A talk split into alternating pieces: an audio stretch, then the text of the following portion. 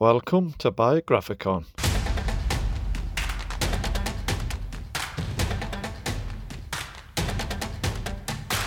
Welcome to Biographicon. My name is Dr. Declan McCormack. This introductory podcast sets out to explain what the Biographicon podcast series is and what it hopes to achieve.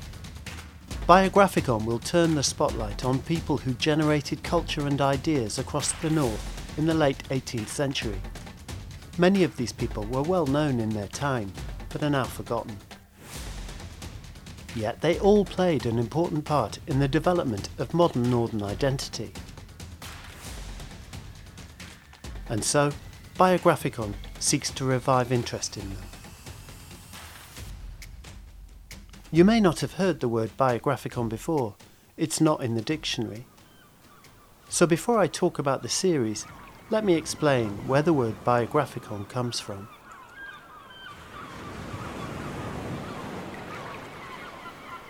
The place is Sunderland, in the northeast of England, and the year is 1813. In this imaginary beginning, we see a man standing by the door of a printing shop in a busy high street. He's grey haired and in his early 60s, squinting as he examines the pages of what looks like a newspaper. We hear the pages rustle in the morning breeze. Horses snort and the rhythm of wheels roll by as a carriage passes. In the distance, the sound of hammers on metal rings out across a busy shipyard. The man an Irish actor called James Field Stanfield is reading the review of his new book, which has just appeared in the Monthly Review, a literary journal published in London. As Mr. Stanfield has bestowed so much labour on ascertaining the theory of the biographic art, we would wish to see him reduce it to practice. Why should he not undertake a dictionary of the British geographers using the world in its enlarged sense, so as to comprehend all the explorers of the surface of the world, those who conduct voyages of discovery, those who travel inland, and those who engage in stationary topography. A vast mass of British merit has been employed in making the world known to its inhabitants, and the employment extends with commerce, with empire, and with science by separating into one biographicon this peculiar class of lives, a philanthropic emulation would be excited, a debt of social gratitude would be discharged, a trophy to patriotism would be erected, and an instructive knowledge of the present state of nations and the gradual concatenation of intercourse would be diffused. Literature should rear altars to the missionaries of human civilization.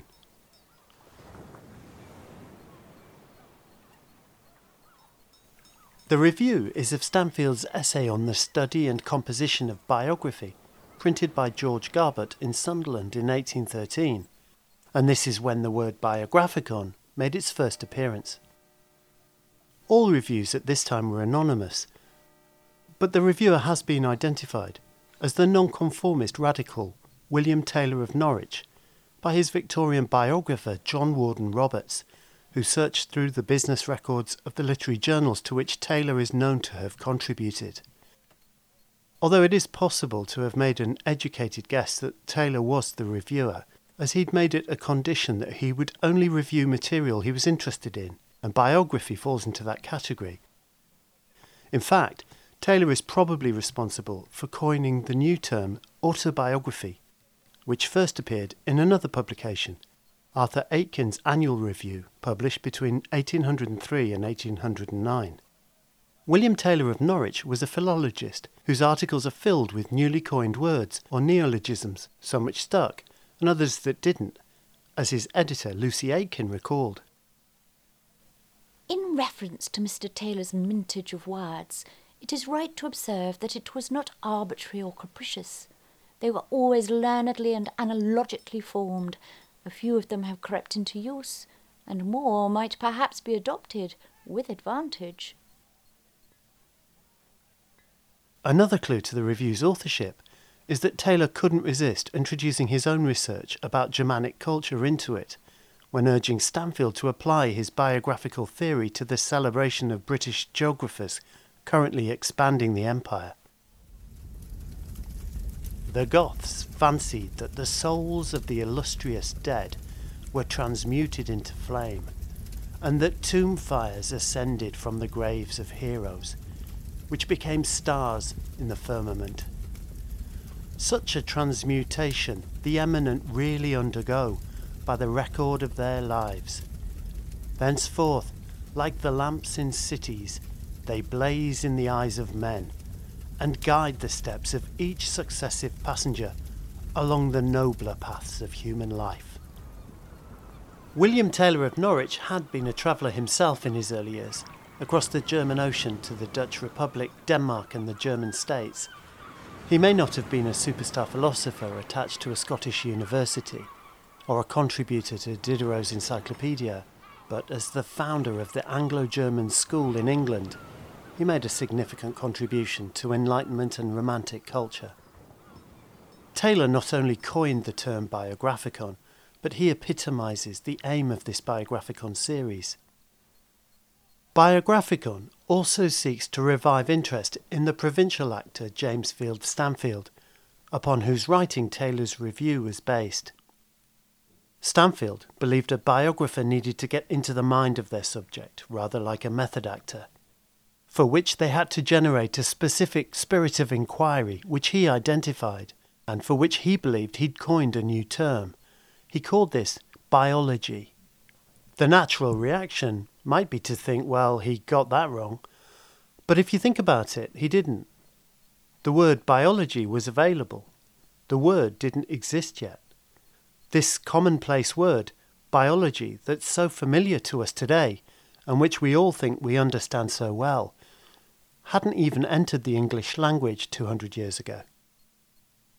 It serves as a reminder that in this pre modern period, James Field Stanfield, William Taylor, and all of the other people that will feature in this Biographicon series, and who helped to shape who we are today, existed on the cusp of change when the structure of their minds, their ways of thinking, were not like ours.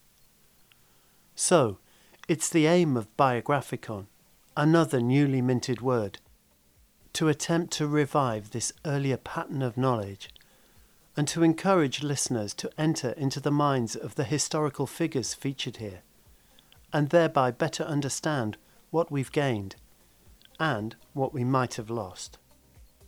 We start the series with a psychogeography of 18th century Newcastle upon Tyne. Professor Alastair Bonnett from the University of Newcastle takes us on a tour of his city through the mind of the 18th century radical Thomas Spence. Spence's levelling up plan to improve Britain did away with landlords and reformed standard English spelling to help dialect speakers like his fellow Northumbrians learn to read and write more easily. For Spence, linguistic difference was a sign of life and highly valuable, not something to be corrected and eliminated. In this period, the English language was one of the most contentious social and ideological battlegrounds, and Spence clearly understood this. The political nature of language is further examined in another episode featuring the Newcastle entrepreneur Anne Fisher, who set up an English school to teach illiterate women in Newcastle in the 1750s and later became the first female grammarian of modern English. Anne Fisher's was the most published grammar in the North. However, she's disappeared into the archives. And Associate Professor Barbara Crosby from the University of Durham wants to bring her back. Another episode features Professor John Mee from the University of York, who shares with us his interest in the cantankerous antiquarian Joseph Ritson, the man responsible for making Robin Hood a champion of the poor. This vegetarian from Stockton on Tees, who adopted the French revolutionary calendar, acts as a springboard for John to plunge into the world of 1790s English radicalism.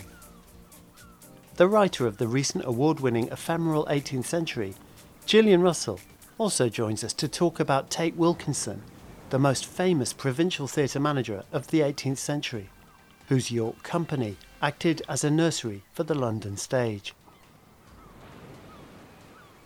All this and much more. So, I hope you'll join us as we explore Biographicon, a journey that begins from its source, where the River Wear pays tribute to the German Ocean. By separating into one Biographicon this peculiar class of lives, a philanthropic emulation would be excited. A debt of social gratitude would be discharged. A trophy to patriotism would be erected. And an instructive knowledge of the present state of nations and the gradual concatenation of intercourse would be diffused. Literature should rear altars to the missionaries of human civilization.